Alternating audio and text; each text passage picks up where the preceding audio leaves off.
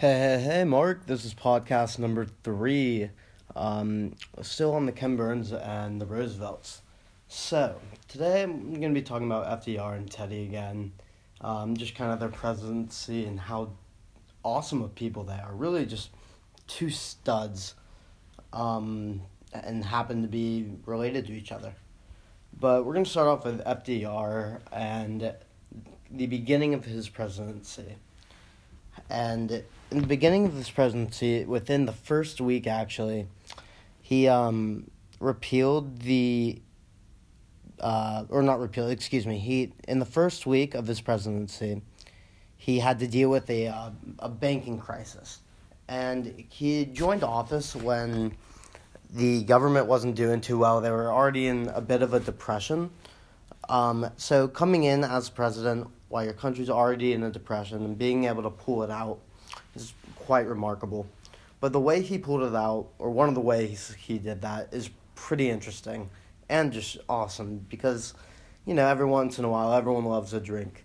So, what he did was repeal the Prohibition Act, which made it legal for people to sell beer uh, that was 3.2% alcohol. And you know, a lot of people were upset about this. This is a big issue going forward, um, and a big issue before. A lot of people wanted to be able to drink alcohol, and still did with speakeasies, and just the corruption of bars and saloons, underground um, marketing and distributions. Um, but he repealed it, and he made it legal to sell beer, which opens up or I'm sorry, and that act of selling beer with 3.2% alcohol was the Cullen Harrison Act. Um, and it started a big deal. As businesses were growing, people were spending more money and more money was circulating. Um, so, as your government and economy gets more money, um, you start to get out of the depression. And things started looking better and better. So, his next one of his big um, attributes to his presidency was his New Deal agenda, um, which was also in the start of the Depression, and it was ways where you could fix the economy and help better people in their lives. Um, and that's really all FDR and Teddy Roosevelt wanted was to help people. They were actually on different sides of their political views, um, yet still used a lot of the same qualities and a lot of the same tactics to run the country, um, even though they were different parties. Um, one thing that FDR did was the fireside chat. This is a homey feeling. This is a feeling that no president had given anyone before. Um, and it all started with radios and TVs. Really, radios um, families would gather in their living room and turn on the radio, and it would be FDR just sitting in uh, his home in the White House um, and just talking um, on the radio and talking to people. And it was a way for uh, the, the country to come together and kind of listen to our leader, um, listen to what he has to say, and it was just a way that people um, bonded and families. I've actually I talked to my grandpa. Um, he's about seventy six, and he remembers um, getting with his family in his living room and listening to fireside chats, um, which is pretty wild to me. As looking at all this history, um, none of it's that far away, and I'm only twenty one, so I haven't seen too much in my lifetime, but to go and ask my grandpa or someone older or someone around his age they just have so much knowledge and experience to be able to talk about this stuff. And it's just wild. Um, it really blows my mind. This is all things that seem kind of like kind of whack in a way to me. I know that's a weird word but it's just it's crazy with all this technology that i'm just used to that these fireside chats with the president were so effective as opposed to now going on Twitter and just tweeting something and watching everyone freak out about it. Um, so it's pretty wild and pretty cool. Um, but I'm glad I got to talk to my grandpa about it. It seems like a really cool concept. Um, it brought people together, and it was just a made everyone just feel good. FDR was also nominated with the Congressional Medal of Honor, um, which, if you get the Medal of Honor, it's obviously you've done something. Uh, you've done something good and something to the extent deserving. Um, so FDR was just an absolute stud. He thought, he led, he uh, was passionate about it. He um, really just wanted to help people and make America um, a place to be and a place for uh, people to come and live out their dream. Um, as was Teddy Roosevelt as well. Like I said, he was a different party. Um, he was also the 26th president, Teddy Roosevelt was. Um, and he gave power to the uh, to his own presidency, to the president and the government. Um, something that I think coming out of a depression not too long ago before was something good to get your government money, and also leading into a war, your government needs money. Um, so it's a good thing that he was there kind of before World War One, and um, kind of just got everything rolling. Um, but Teddy has won a Nobel Peace Prize. Um, he actually won this for mediating the uh, Russo Japanese War in 1904 and 1905, which is pretty wild. Um, both FDR and Teddy Roosevelt are both so involved um, in wars and such, and I just think it's uh, wild. As in my lifetime, I've never seen a president um, be so courageous and be willing to put his life on the line to save others and to to fight for his country. Um, it's just not something you see nowadays. We also don't really have wars like we did, but I can say that I could see a president in my lifetime getting up and fighting, and just being a man about it. Um, these guys were awesome. Um, Teddy Roosevelt also, I think this is one of the most interesting facts. He was the first person to bring an African American into the White House to uh, entertain. And he brought Booker T. Washington into the White House. Um, and brought him in, and they dined and they drank and just ate dinner and socialized. Um, but it's really wild at this time period before um, I mean, and slavery ends not too long ago. Black people are starting to get their rights and such, um, but it's still it's not uh, equal, and there's still oppression and discrimination, segregation. Um, MLK has not even come close to presenting himself in time yet, um, and nor has anyone for uh, social equality. But Teddy um, Teddy invites him in and has a meal with him. I think that is one awesome fact. Um, being the first person to bring an African American into the White House to socialize and not harass and oppress. Um, and with that comes more. I mean, Teddy and FDR both wanted equality, wanted to help people, and it's just awesome. Um, he also made the Square deal. He uh, he created a big navy, and I think this is really interesting. Um, getting along with forming um, and giving more power to the president and government. As they get more money, there's more funding and there's more spending on materials like war necess- more necessities for war, war necessities, excuse me. But overall, um, he created a big navy, and this made America not only just look good, but it, it made us powerful. And it made us strong. Um, we were a big place.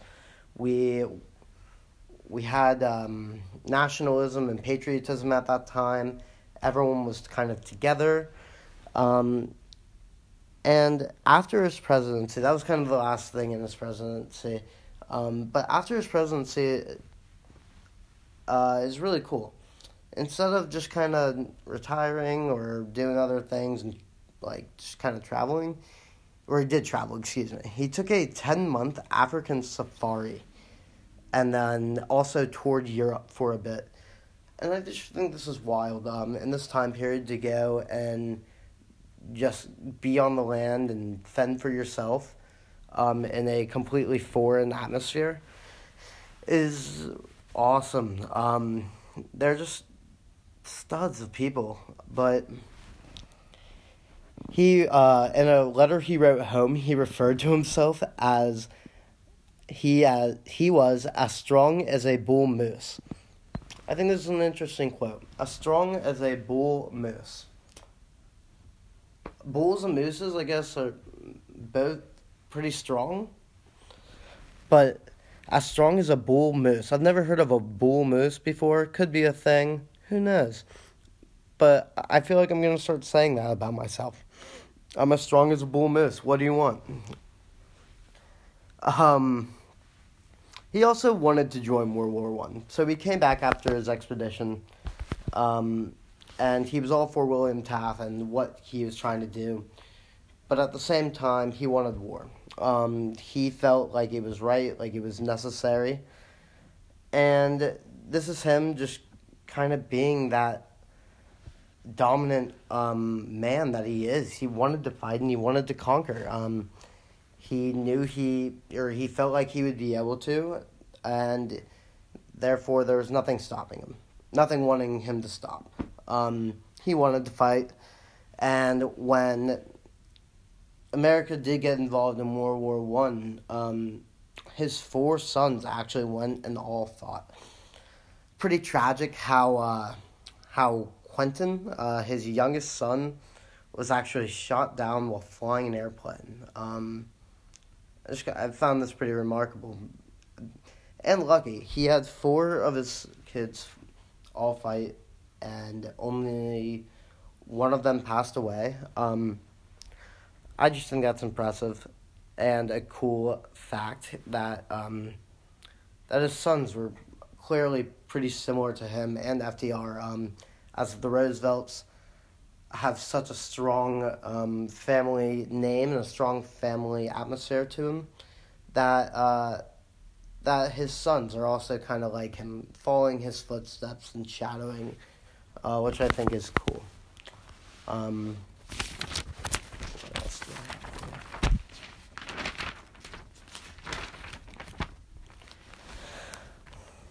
um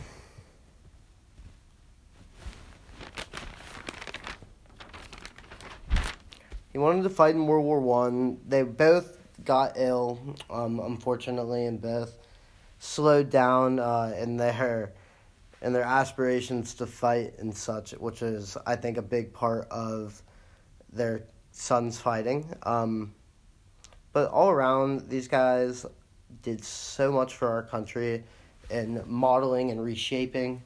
Um, and I think they're they're overlooked. I didn't know anything about their personal lives and such, and I found this uh, these documentaries to be very interesting um, and very detailed, which I think is cool. I don't really get into their personal lives often, so I enjoyed this, and I hope you enjoyed listening. This has been sponsored by Old Spice. Got to smell like a man. Go Falcons. Unfortunately. Yo, yo, yo. Mark, hello. Podcast number three here. The Vietnam War.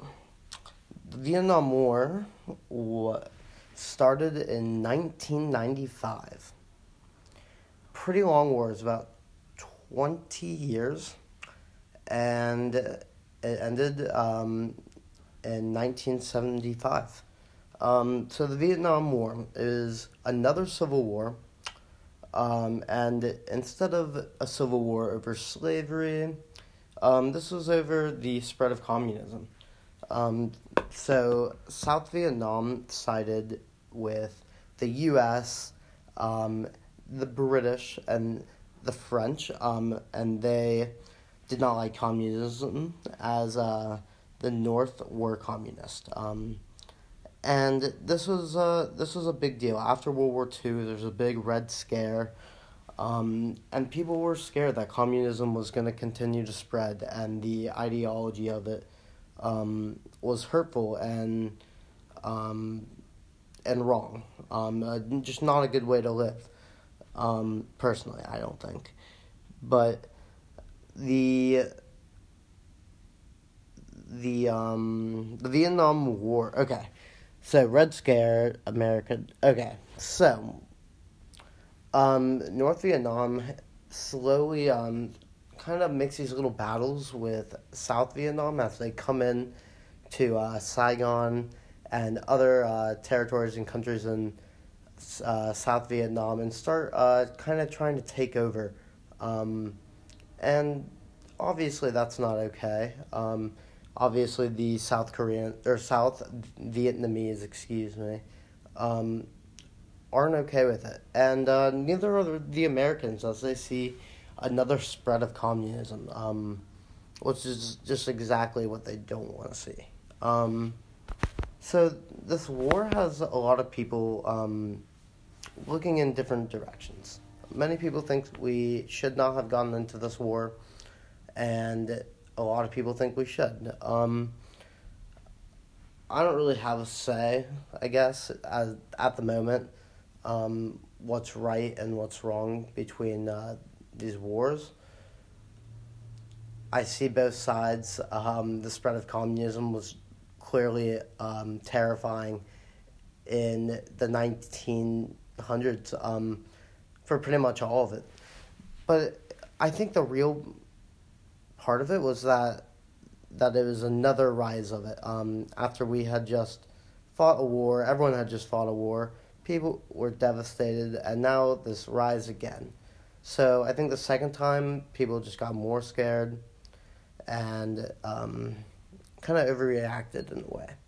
But either way, North Vietnam was intruding South Vietnam, therefore JFK, um, who was president at the time, um, wanted to get involved. He wanted to stop the spread and to help our allies um, in South Vietnam.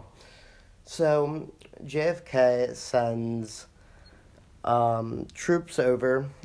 It sends uh, a, roughly like a thousand um, at once, and um, lo and behold, as time goes on, that number gets bigger and bigger, and ends up getting to twenty. I saw two numbers, one being twenty three thousand, and the other being hundred and eighty thousand. I'm not really sure what's true, so I'm gonna we're just gonna find a nice middle range in there.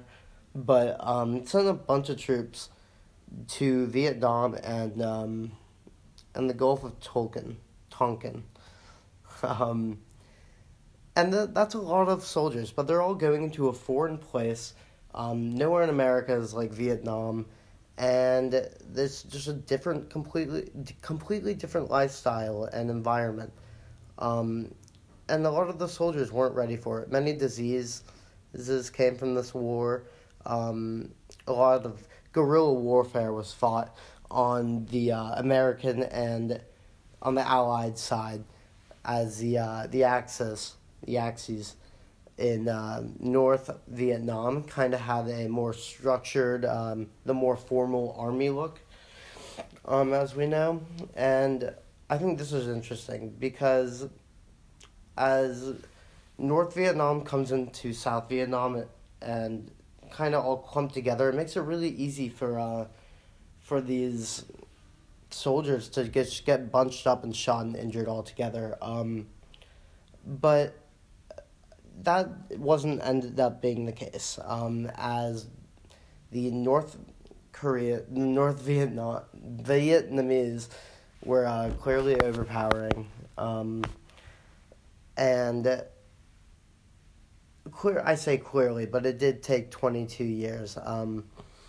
it, this was a long and fought out war, many casualties, many deaths, um, and th- and that's one reason why the people weren't fond of it. But back at home, it caused many polar opposite reactions and a lot of uh, a lot of reactions that um, had great feelings with them. Um, a lot of people don't know that the Vietnam War is called, also known as the Second Indochina War, um, which I thought was interesting because it's not really in China, um, but Indo, I'm sure, has a different different meaning that I just don't know. Um, but JFK kept on sending troops. Um, and when he sent troops, we relied on our air support, our search and destroy, and our artillery. Um, and slowly, as time went on, um, we started pulling troops out, and it wasn't good. It wasn't looking good. We had just fought two wars, and money was low, morale was low. Um, a lot of people were getting into arguments and uh, not getting along back at home. Um, and that's just not what you want to see. Um, so, like in all parts of um, the U.S. economy and life, wasn't going too well. Although we ended up pulling our soldiers out, and um, Vietnam was, or uh, North Vietnam um, ends up capturing and um, taking over South Vietnam, uh, specifically Saigon, uh, Laos, the Gulf of Thailand, and the South this South China Sea.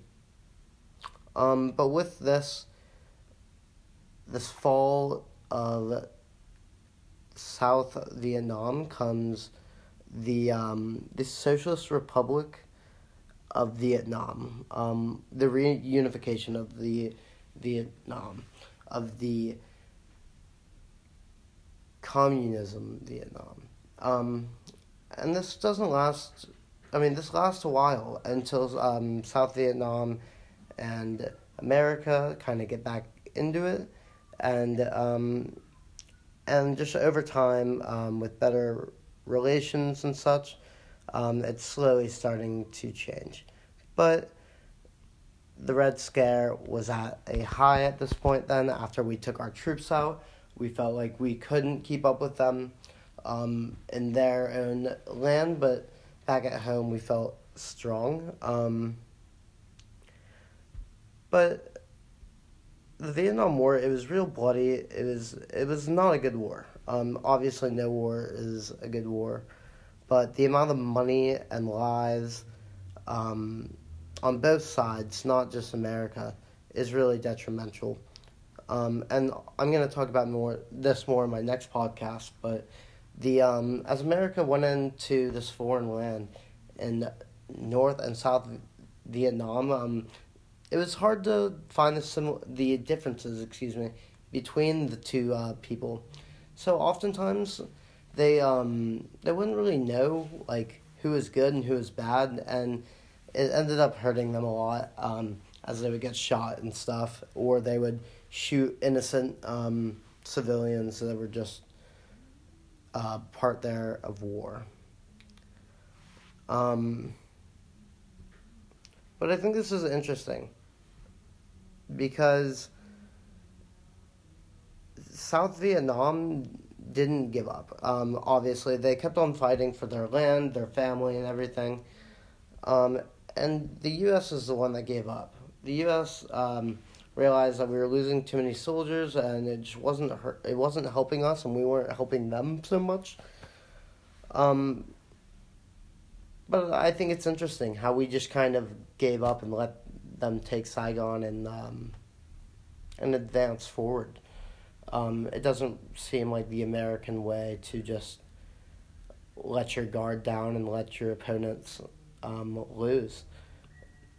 But um, I don't know. The seventeenth parallel though was the um, the divider between North and South Vietnam. And yeah. Good afternoon, Mark. This is Ryan podcast number five. Uh, still on the Vietnam War. Um, So, the Vietnam War, my last podcast uh, looks like I made a mistake because there were 9 million people served in the military. Um, only 3 million of them saw action. So, my number was slightly off.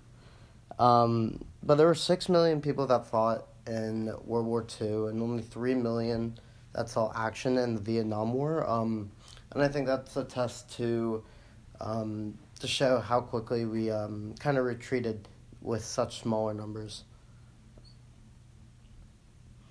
Um, so, kind of American life um, while this is going on.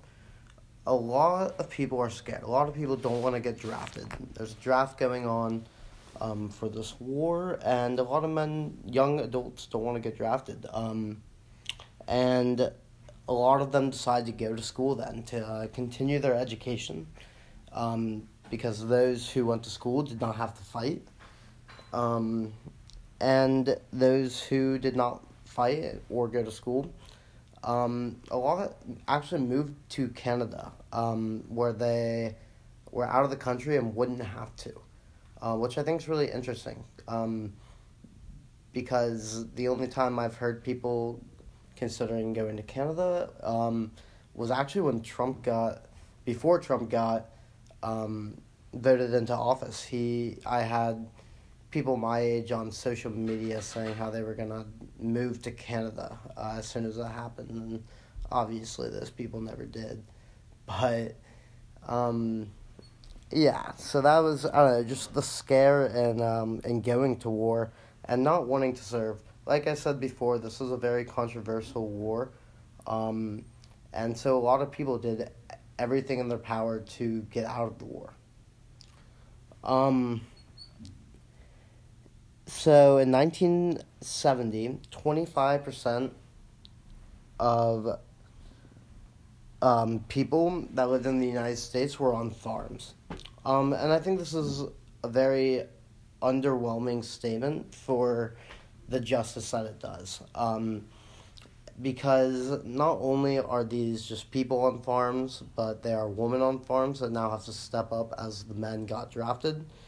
And with that comes a whole new life for them. Um, this is kind of like their start to their long process of equality. Um, and having women work, um, they show that they are capable and have every um, attribute that men could have, um, showing that they can work and they are willing to work.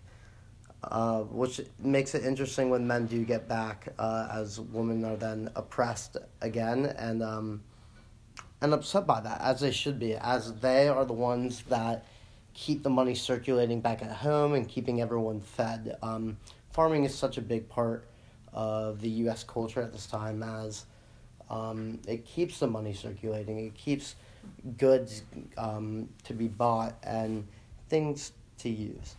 But the real reason that that woman would be so upset is that they do all this and they keep everything going and then they get back and then these men get back and they just shit on the woman and say you're not good enough. Um, I was out serving, you know, doing the manly thing as you were here working. But these women can work and they should be working, um, especially when these men get home from war and they're very distraught. Um, a lot of PSD, a lot of undiagnosed PSD. Um, such a terrifying and traumatizing war um, if one actually would saw action. Um, and even if not, just basic training. Um, my grandpa actually did some basic training for this. Never saw action or anything, um, but he he tells me some stories, and um, even the basic training makes you a man uh, without stepping into the actual battle. Um, I know you might think differently. Um, one that has been in the service. Uh, but me, as a 21 year old who, who knock on wood, will never be fighting um, because I am a wimp. But I, it's courageous. Um, these people stepped up everyone stepped up. The men stepped up to go into the army. The women stepped up to work. The children stepped up to work. Um, it really takes an army, and obviously it takes an army. it really takes everyone to um, to buy into war. Um, but th- this came at a time where um, people express themselves. Um, there were many protests over um, this war. For instance, I can just think of my favorite movie, um, Across the Universe. It does a great job of uh, showing what happens in the 70s and just the 1900s, um, kind of spaced in together. But it shows protests and riots and um, stuff that goes on and the hatred that is just portrayed in um, in these movies and these scenes um, about how much people didn't like the war, and it really showed. Um, but one of these situations is actually um, the um, the Kent State. Um, the it's a college in Ohio, um, and there was a protest. Now, apparently, I looked up a little research because I was curious. Um, but there is like a few little instances that happened earlier in the week that like caused the National Guard to be there um, already, and it just kind of reached a certain point. There are a lot of people. Um, I'm not saying that shots should have been fired by any means. Um, shots probably shouldn't have been fired, but um, shots definitely shouldn't have been fired. These were college students that were unarmed and har- not harmful in the slightest.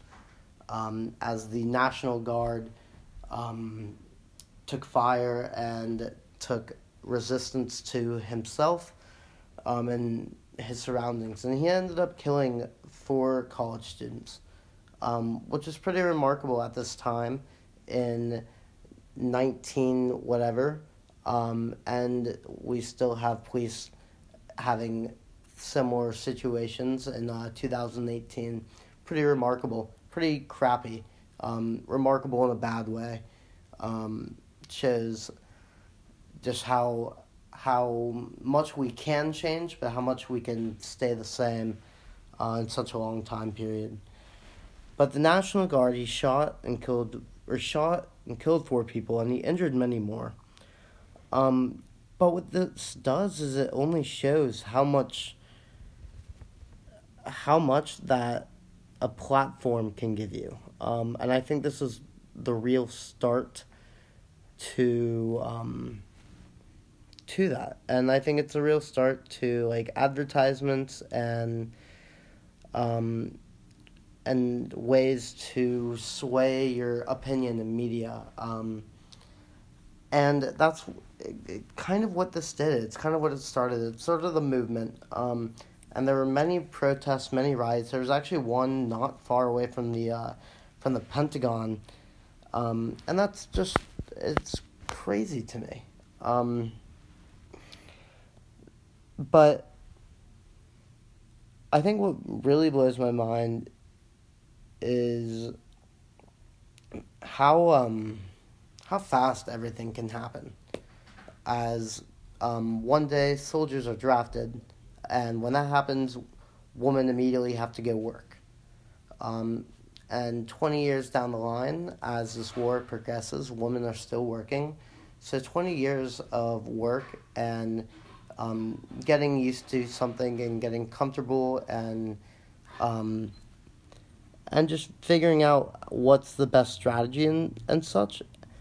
And then one day these soldiers come home and want to act like everything is going back to normal, uh, where women get oppressed again and don't do much. And that's just wrong. I mean, it's wrong, and as one who wasn't a part of this, I can't imagine being unappreciative um, towards either sides when when linking back up with a loved one. Um, and this was also one of the first times where people got to link up with their loved one. Um, my grandpa was telling me he didn't see any service, but even in the basic training, he was gone for um, a few years, and his wife, you know, he'd write her letters every day, but they obviously wanted to see each other. So then that moment when they do see each other after 20 something years, um, you know, they're going to want to make a baby. And babies are born and babies are made. Um, and this kind of happens after every war. It's kind of a, a routine and a pattern that um, I don't want to say baby boomers, but um, the babies boom um, after wars and after people get back and um, connected with their loved ones again. Um, and that's how like my parents were born, like um, pretty weird and kind of gross, but he got back from um, doing his time and and then started the family immediately after. It's um, it's just it's remarkable, and these women went back to just getting oppressed over and over again for years and years, and are just now starting to see the uh, the true light of equality.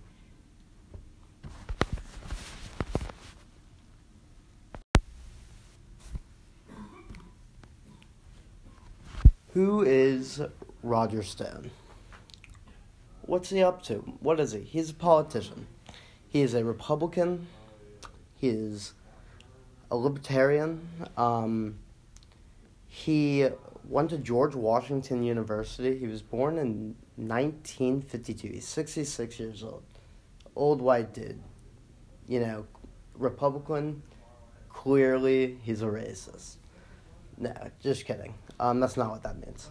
But he, the presidents he has worked along with are Richard Nixon, Ronald Reagan, and Donald Trump. Three unique individuals, um, kind of an interesting group. So you got Nixon, and we'll put Trump in the same category. Maybe Trump closer to the middle more than Nixon.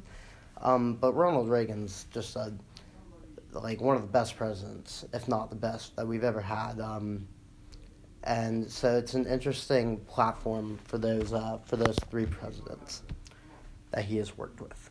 But um, so Roger Stone, he's married.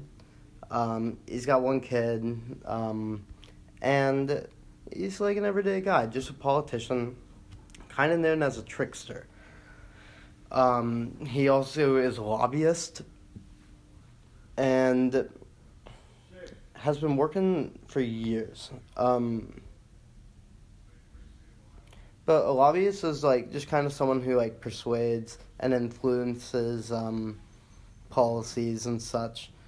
Um, but what's interesting about Roger Stone is actually he interviewed. Um, he's a a Netflix um, film titled Get Me Roger Stone, and it focuses on his past, um, and more so, more specifically, the 2016 presidential campaign and election with uh, Donald Trump. So, um, in like 1998, uh, Stone and Trump were interviewing and talking, and uh, Stone brought up um, the presidency and what if you uh, what if you ran?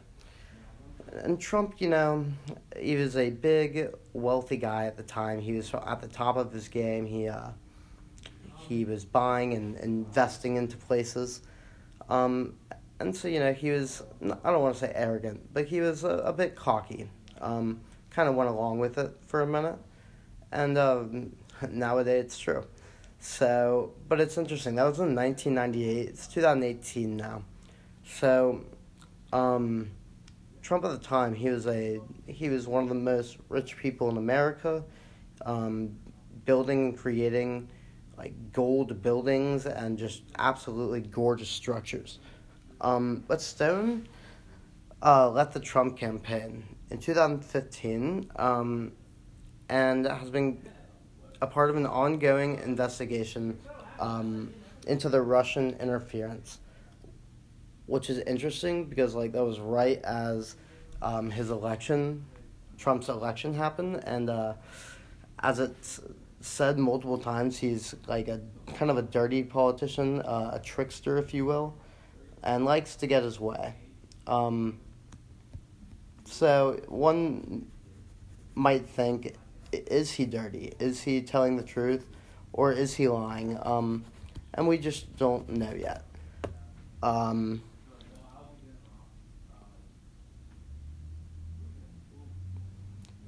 but he he grew up in uh, Connecticut. He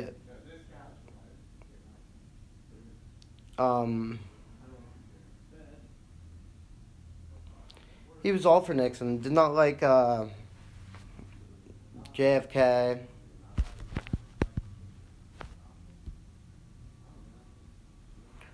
But then uh, Ronald Reagan he backed, and he worked with Re- Reagan's campaign. Um, and he was a young adult, only 24 at the time. Um, and